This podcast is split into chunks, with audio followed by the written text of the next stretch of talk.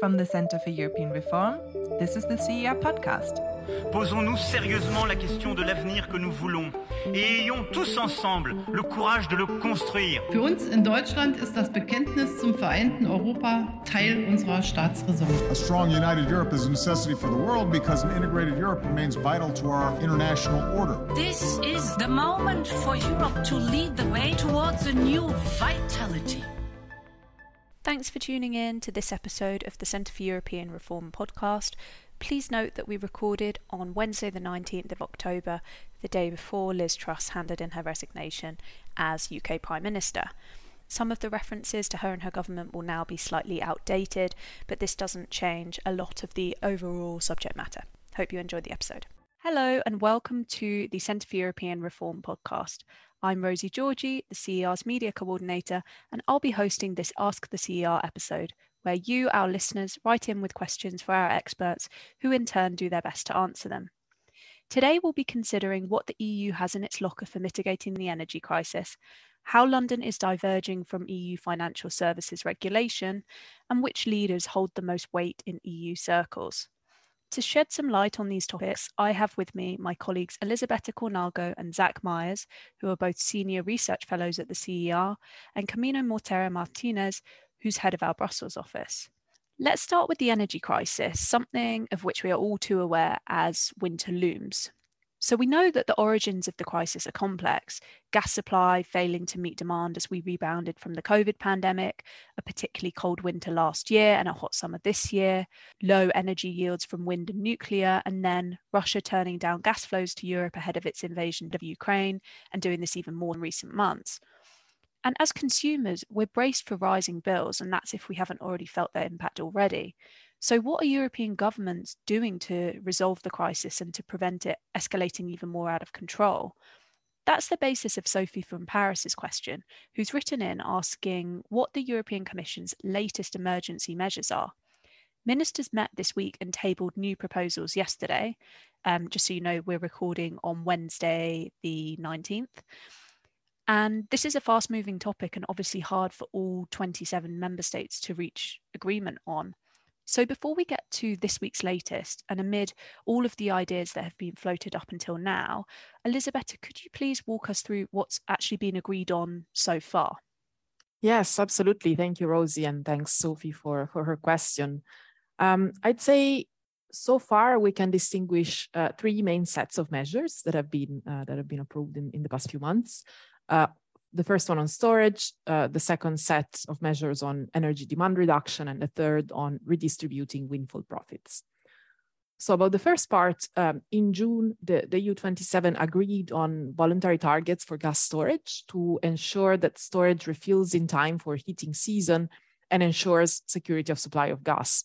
So the goal was basically saying that underground gas storage in the EU must be filled to at least 80% uh, by early November and 90% in the, the upcoming then uh, winters and, and years.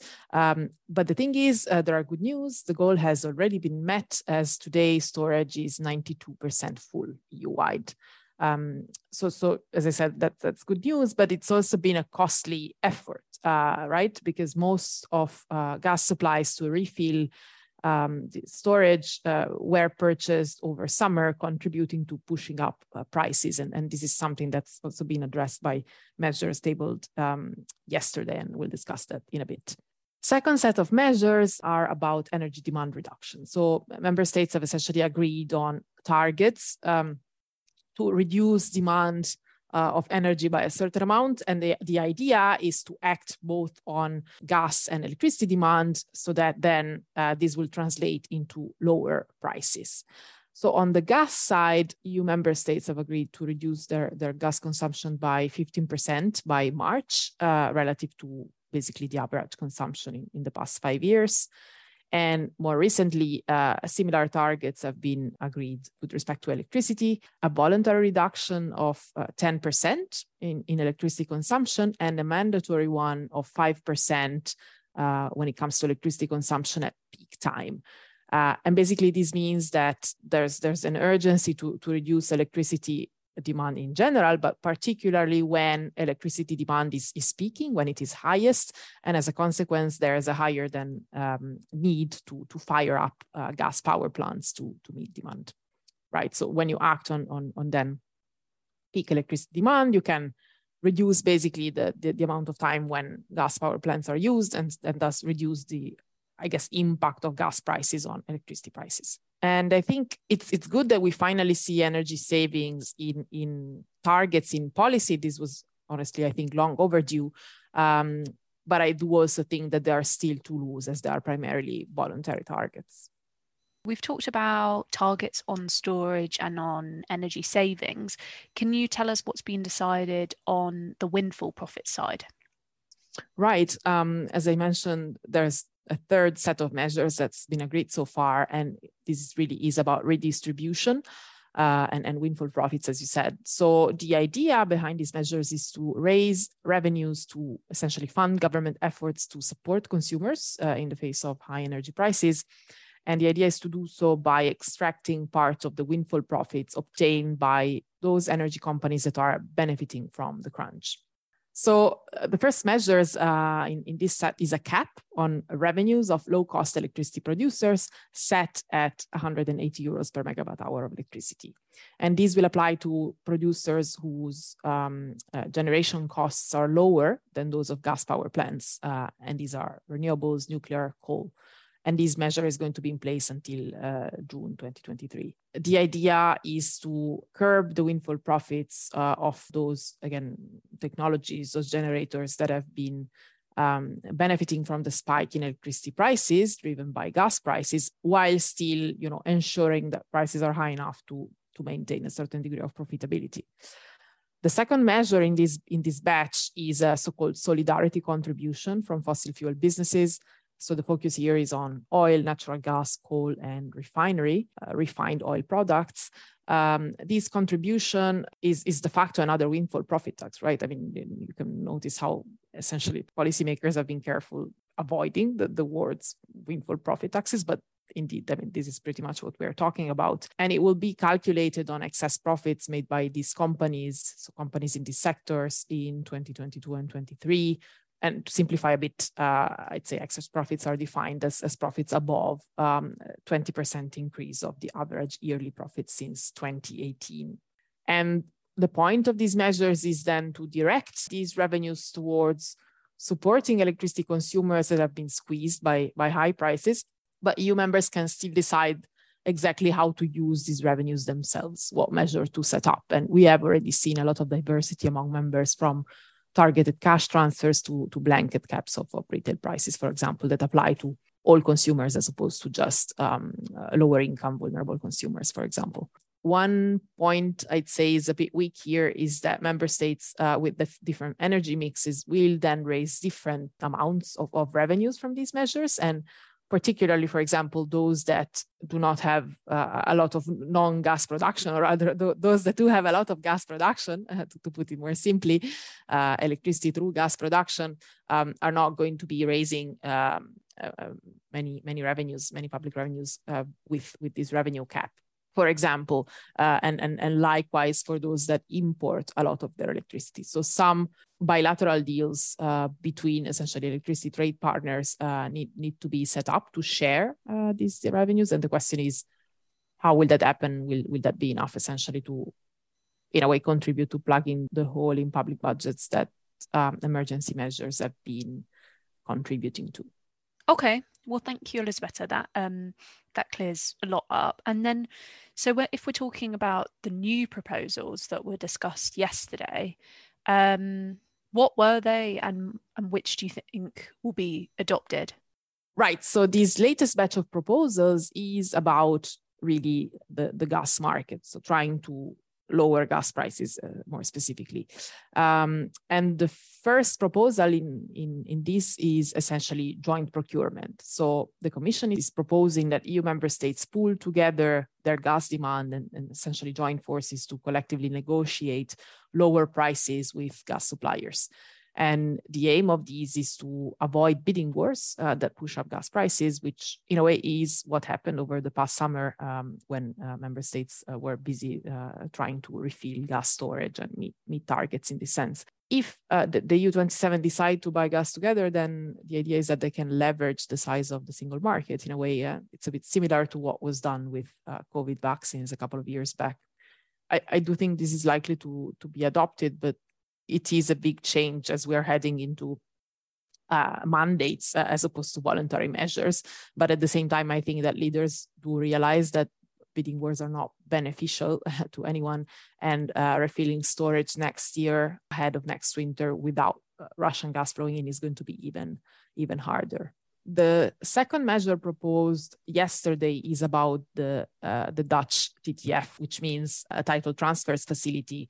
And this is a virtual trading hub for natural gas and an acronym that uh, all of us, uh, not only uh, gas specialists, uh, have been hearing a lot more recently.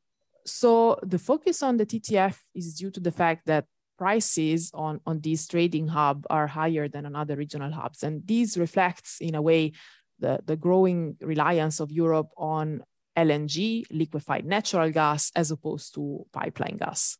And this is as essentially the EU uh, tries to, to quickly reduce its uh, imports of pipeline gas from Russia and instead uh, tries to, uh, to, to, increase its imports from other uh, gas uh, providers, such as Qatar, the US, and, and, and others.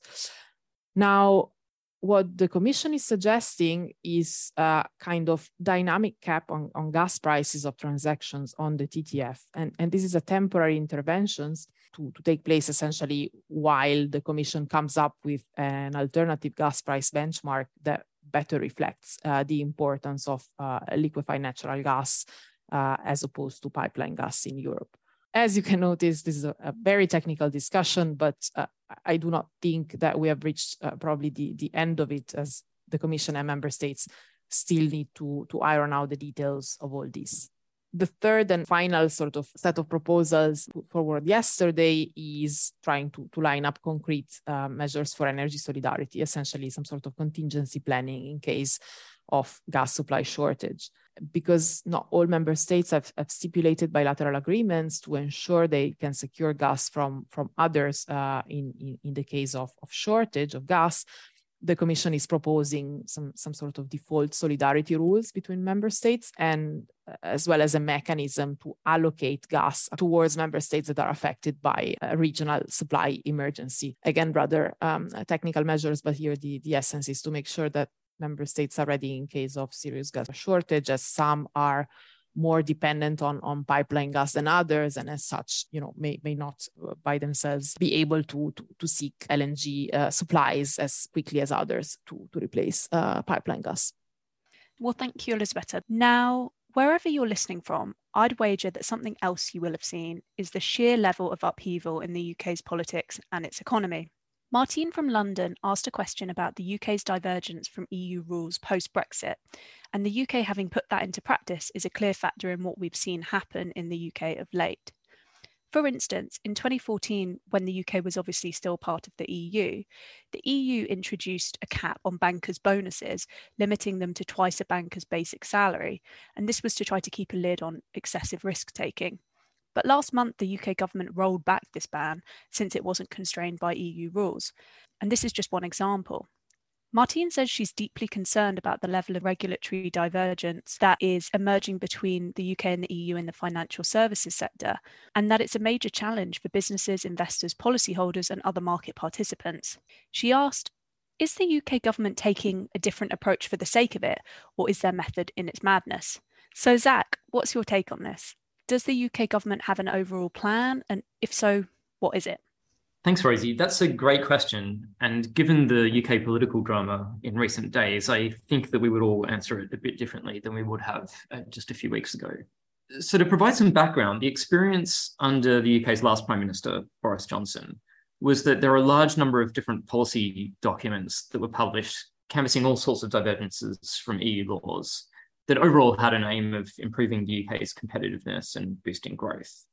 But in fact, I, I, think it's fair to say this created a lot of uncertainty about the UK's future direction, because you know there was not a lot of actual substantive changes to laws and regulations that that were passed. You know, were, this was all mostly in the policy document stage. So, for example, in the financial services space, a lot of the effort was on trying to just get the necessary changes through so that financial regulation could still function in the UK after Brexit. So, for example, moving the functions that used to be held by EU banking authorities and financial services authorities so that they could now be undertaken by UK financial regulators. He didn't really move on to kind of substantively unwinding the EU regime in the UK. Now, Prime Minister Liz Truss came into power with a promise of being a lot more aggressive and achieving quite quick, radical deregulation. And you can see that from her cabinet, which is mostly made up of similar free marketeers. Um, you've already mentioned that she abolished the cap on bankers' bonuses. And there's also, for example, speculation that she wants to merge the three different UK financial services regulators the Financial Conduct Authority, uh, the Prudential Regulation Authority and the Payment System Regulator to create some single mega financial regulator. So critics have said that you know this is a terrible idea because you have so many different responsibilities and it's too much for one regulator to properly cover. But you can kind of see how it reflects Truss's approach, which is this underlying philosophy that regulators should not do very much to interfere with markets and I guess thirdly, she has also canvassed giving government more oversight over what regulators and the Bank of England uh, are doing rather than leaving them to be independent. Um, and finally, she's insisted that most inherited EU rules will just expire at the end of 2023 unless there's decisions that are made to actively retain them. So, you know, that's obviously bringing quite a lot of uncertainty into the market. Um, but, but, what we've seen with her mini budget is that uh, markets and investors and policyholders don't really or necessarily want to see a whole lot of radical changes happen all at once without them being carefully thought through. And so, you know, now we've seen the market fall out from her going too fast. It's difficult to know what she will want to do now and what she will have the political credibility to do in terms of financial regulation reform so I would suggest that there's a couple of lessons that the government needs to take on board when they go forward. The, the first is that a bonfire of EU regulation sounds like fun and it obviously gets really good press, um, you know, in, in certain newspapers in the UK. But really, what businesses value most is long-term certainty, and that's something that the UK hasn't had for you know qu- quite a few years now. And for example, that means that uh, it's actually valuable to businesses to keep regulators independent from politics even if those regulators aren't necessarily doing everything the government would want all the time. Uh, a second lesson is that there's often a good reason for EU regulations. So when you pull them back, there's not necessarily a free lunch. And a good example of this is uh, the UK's proposal to diverge from Solvency II, which is an EU law that regulates pension funds and essentially requires them to invest in very safe assets. Mm-hmm. And so Truss wants to allow pension funds more scope to invest in UK infrastructure instead. But she really needs to realize that uh, this will make pension funds be able to choose to take on more risks. And we've seen recently that they can already be quite vulnerable to market shocks. So you, you know you need to think about this quite carefully rather than just focus on growth at all else. Um, and thirdly, I think an important lesson is that considered reform, you know, reform that stakeholders are going to have confidence in. It takes time and it takes resources, and it's better being done slowly and carefully. So, you know, none of us really know what how long Liz Truss is going to be prime minister in the UK and who might succeed her. But I, you know, I think we should all hope that future changes to financial services regulation are nuanced and subtle and carefully thought through, and there's a bit less chaos and a bit more method. Thanks, Zach. So, talking about the EU and the UK going their separate ways on regulation leads us nicely into the second question that I have for you. It's about the Digital Services Act, which is a new flagship piece of legislation which the EU agreed upon in March. And its aim is to make big tech and social media more transparent and accountable in policing harmful online content. Kevin from Ireland said he's pleased to see that the EU got the DSA over the line, but he wants to know if the EU plans to introduce legislation whereby individuals can themselves challenge social media where they feel that the platform supports abuse or defamation of their character. Thanks, Rosie. Yeah, the in- negative impacts of social media have definitely been in the spotlight in recent years. And of course, there's been many recent examples we can think of in the media about how social media has been used to abuse individuals. And that was definitely one of the key reasons why the EU pushed forward quickly with the Digital Services Act. But a real challenge for the EU has been balancing freedom of speech on the one hand with the need to keep social media safe on the other hand. That's pretty hard in any one country, and you can just look at how the UK has not really been able to achieve a consensus on, on how to do this. But it's monumentally harder for the EU because it has 27 member states, and they all have their own political culture and want to achieve their own different balance on those issues. So essentially what the Digital Services Act does is create a sharp distinction between content which is illegal and other content which is known as kind of lawful but awful content.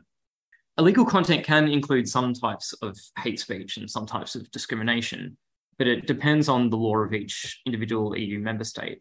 So it wouldn't necessarily include all content which is abusive or which some people might perceive as defamatory. When it comes to illegal content, the Act means that social media companies have to take down content uh, that's illegal once they become aware of it, which is usually because someone could complain about it, including the person who's the subject of the abuse, of course. And it also means that there's a process to appeal decisions about whether how social media companies decide to act on complaints. But you can imagine that this is going to be a hugely difficult task for them. Uh, normally, it's up to courts to decide on the fine line between, for example, uh, unlawful defamation and simply expressing a negative opinion of someone. And so social media companies are certainly going to have their work cut out for them, and they will almost certainly have to cope with a large number of appeals. So it'll be very interesting to see how that works in practice and whether it is actually effective in um, cutting down on, on online abuse. In relation to lawful but awful content, social media companies will get a lot more leeway under the Act. So they'll be able to choose in their terms and conditions whether to allow that type of content and how they're going to treat it. So, for example, some might allow it but not uh, amplify it in their algorithms. But whatever they decide to do, uh, the act will mean that social media companies have to enforce their standards objectively. So you can imagine that you might have family friendly social media firms that want to be a bit more restrictive and try to make sure that their platforms are kind of a safe place for children to be. And there might be others that are more absolutist about um, free speech um, and kind of allow anything that's not legal.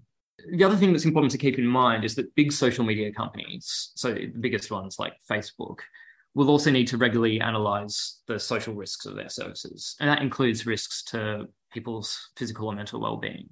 But still, they will have some scope to decide how they, what they want to do to mitigate those risks.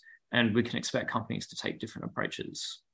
Uh, the EU has commenced a, a number of other initiatives uh, to try to help abuse. Uh, one of these is the 2016 Code of Conduct on illegal hate speech, which a lot of the biggest social media platforms are a part of. And that should complement the Digital Services Act in a few ways by imposing higher standards in a couple of cases. For example, by setting a benchmark of 24 hours for companies to remove hate speech that's been reported. Uh, but you know, as I said, I don't think that any of this is going to resolve complaints about social media especially because not all offensive material is illegal and it's still very much up to social media companies how they deal with that material.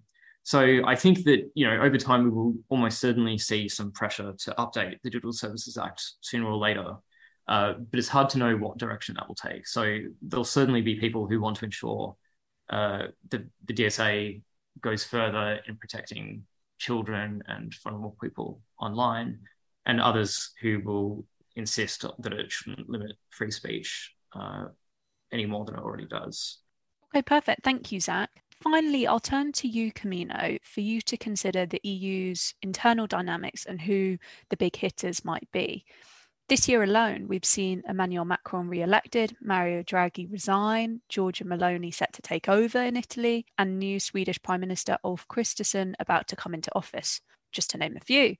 Karen from Oslo wanted to know which country or politician is likely to make the biggest mark on the EU's economic and political development.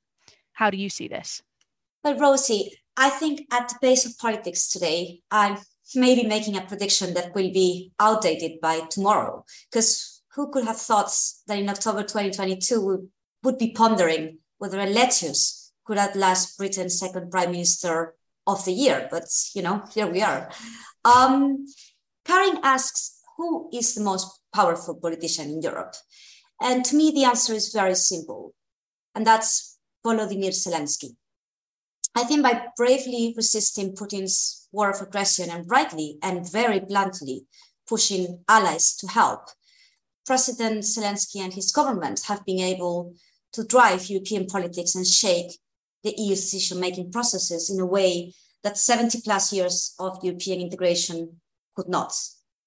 So, in the eight months since the war began, we've seen power shifts which were unthinkable just last year. And just to give you some examples, Germany is basically alienating countries all across the bloc because, uh, partially because, not only because of this, but obviously uh, partially because of its over dependence on Russian gas and its initial reluctance to let go of it, uh, amongst other things like weapons deliveries and things like that. Um, Poland, which just a few months ago was a pariah in EU circles because of the current government's attacks on the independence of the judiciary, is now playing a very, very central role in steering the EU's response to a very complex conflict. Uh, France, as well, until very recently fiercely opposed to EU enlargement, is now trying to find ways to accommodate Ukraine's claims to EU membership. And the European Commission, which is not your average geopolitical heavy hitter, or at least was not uh, before, has become a quite respected international actor, swiftly and continuously imposing sanctions on Russia and pushing member states to take decisions in key areas like energy. It has become a cliche to say that there is a before and after February 24th, 2022. But when it comes to the EU inner workings and power sharing, it truly is. And just by the way, my money is on the lettuce. Thank you very much, Camino. And thank you also to Elisabetta and Zach for joining me for this episode of Ask the CER. Um, I do hope you have enjoyed listening to the Centre for European Reform podcast. Thank you for tuning in and do subscribe and leave us a review if you're feeling nice. And we'll see you next time. Bye bye. Thank you for listening to the CER podcast. If you have any feedback for us or want to leave suggestions for a future episode, then you can find us on Twitter at CER underscore EU.